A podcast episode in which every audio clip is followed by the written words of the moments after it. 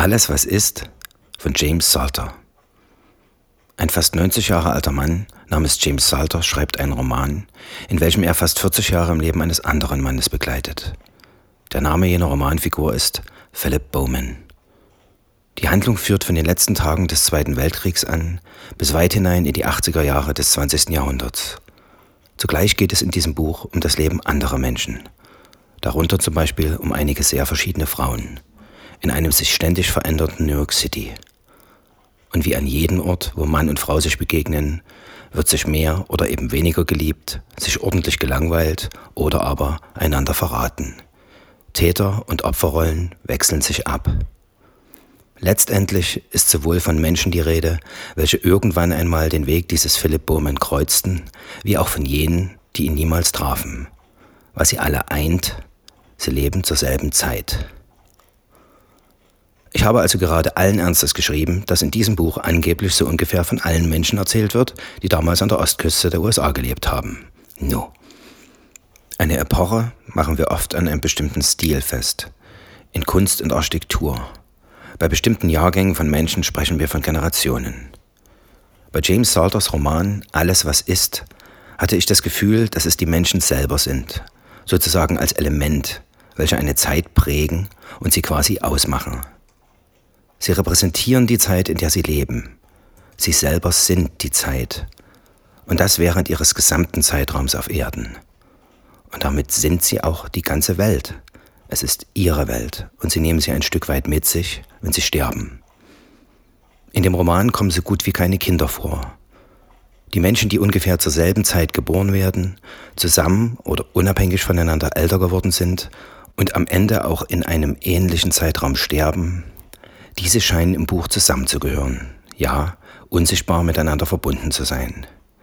Sie alle gestalten und formen die Welt, in der sie leben. Und diese Welt verbindet sie dann.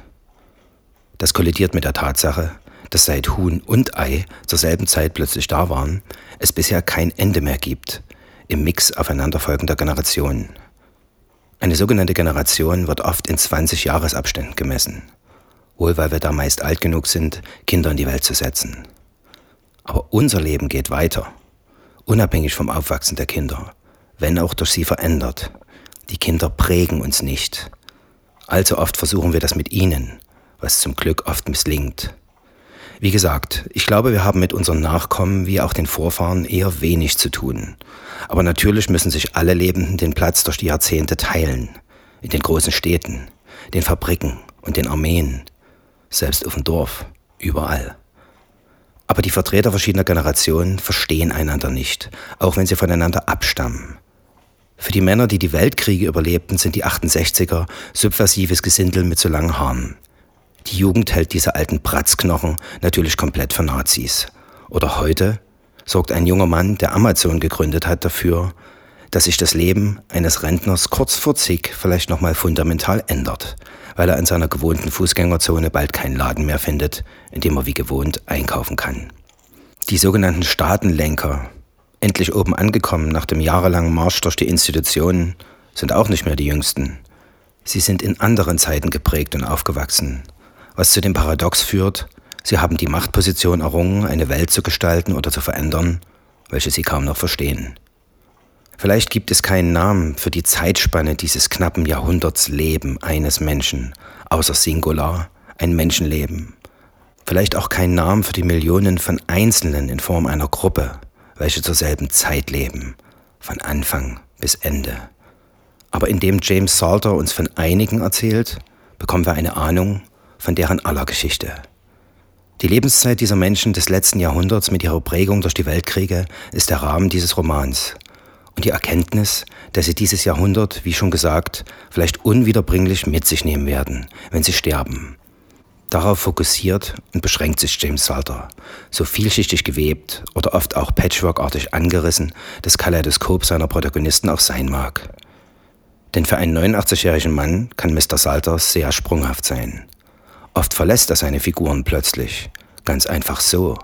Vor allem sein Philip Bowman. Der ist dann, hey Harpe, einfach mal weg. Salter hat zu tun.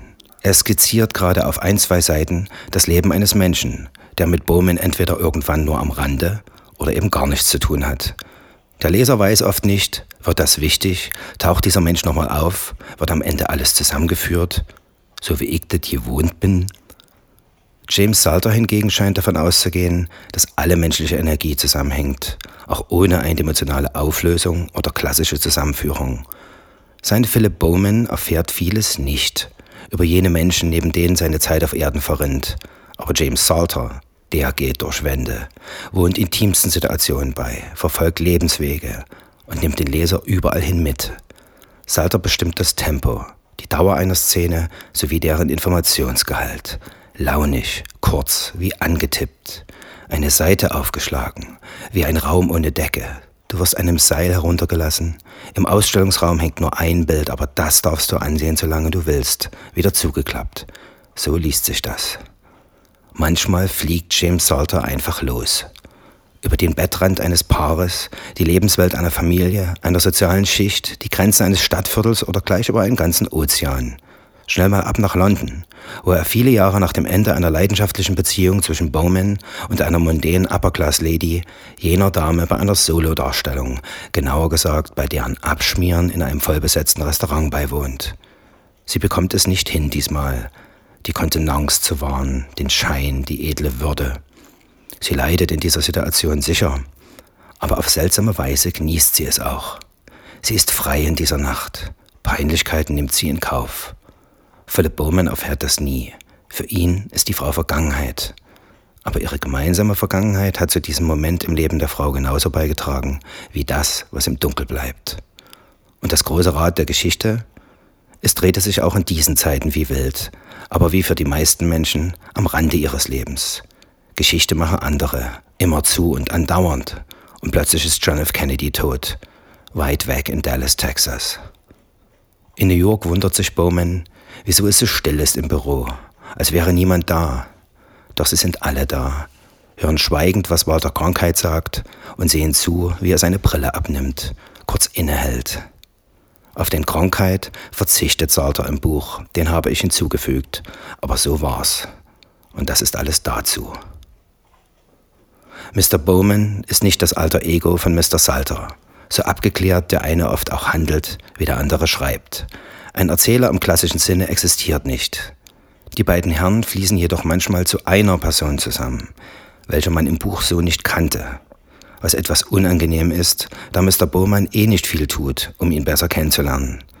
Eigentlich lernt man in diesem Buch niemanden wirklich kennen, sondern man sieht den handelnden Personen dabei zu, wie jene sich selber kennenlernen, im Rang ihres Lebens. Sich über alles zu erheben, dieses Recht steht nur James Salter zu. Manchmal ertappe ich mich also dabei, plötzlich neidisch zu werden auf die geistige, von Altersweisheit geprägte Schützenhilfe von Mr. Salter für Mr. Bowman. In einem Punkt erscheint sie mir unfair oder besser nicht immer schlüssig. All that is, alles was ist, ist nämlich auch ein Schwarzbuch der Begierden. Philip Bowman empfindet die orgiastische Vereinigung und das exzessive Zusammensein mit einer Frau oft als das einzig Reale, wofür es sich zu leben lohnt. In leidenschaftlichen Momenten kann er für die Länge eines Wimpernschlages die tieferen Seiten seines Wesens begehen. Nun bilde ich mir ein, jemand, der so sehr fleischlicher Begierde verfallen ist wie Philip Bowman, so ein Mann ist auch anfällig für den Sirenengesang der Obsession.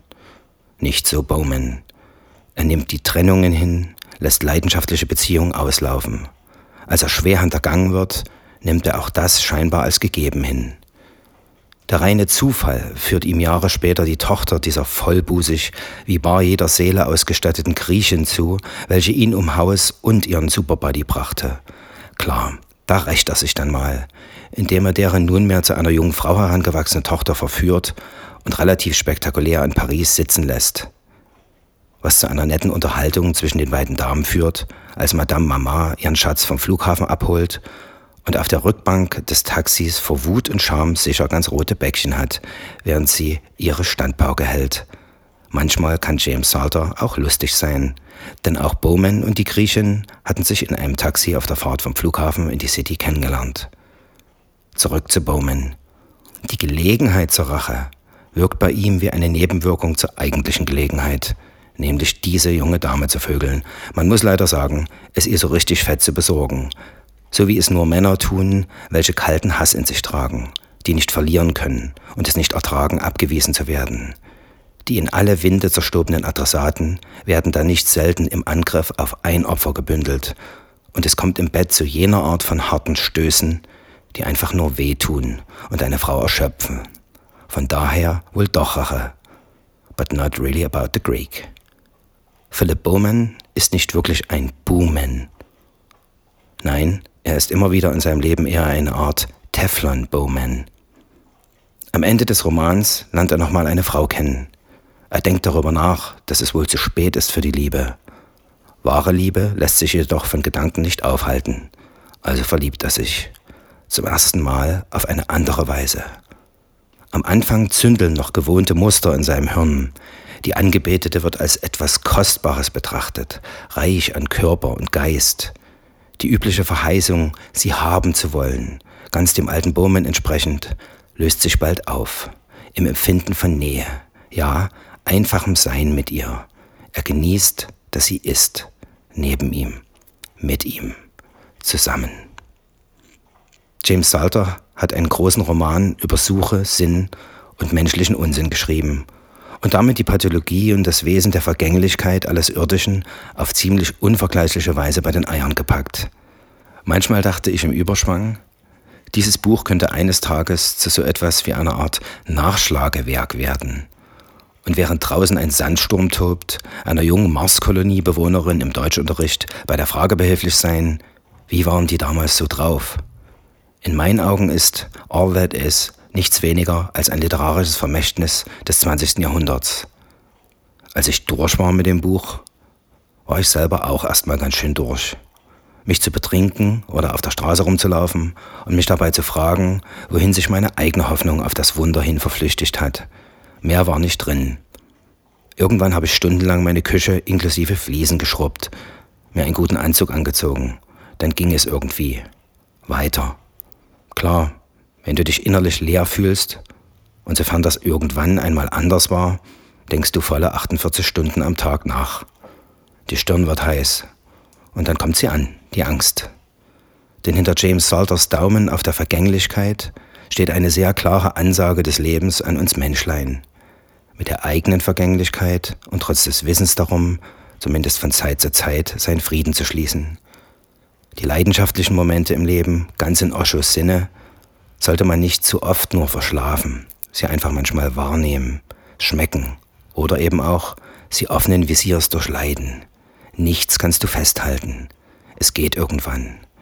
Erinnerung verklärt, außer du schreibst es auf. Sonst ist alles nur ein Traum wie James Salter sagt. Und über all dem manchmal mit jemandem lachen können, über den ganzen Quatsch. Das wäre gut. Bye.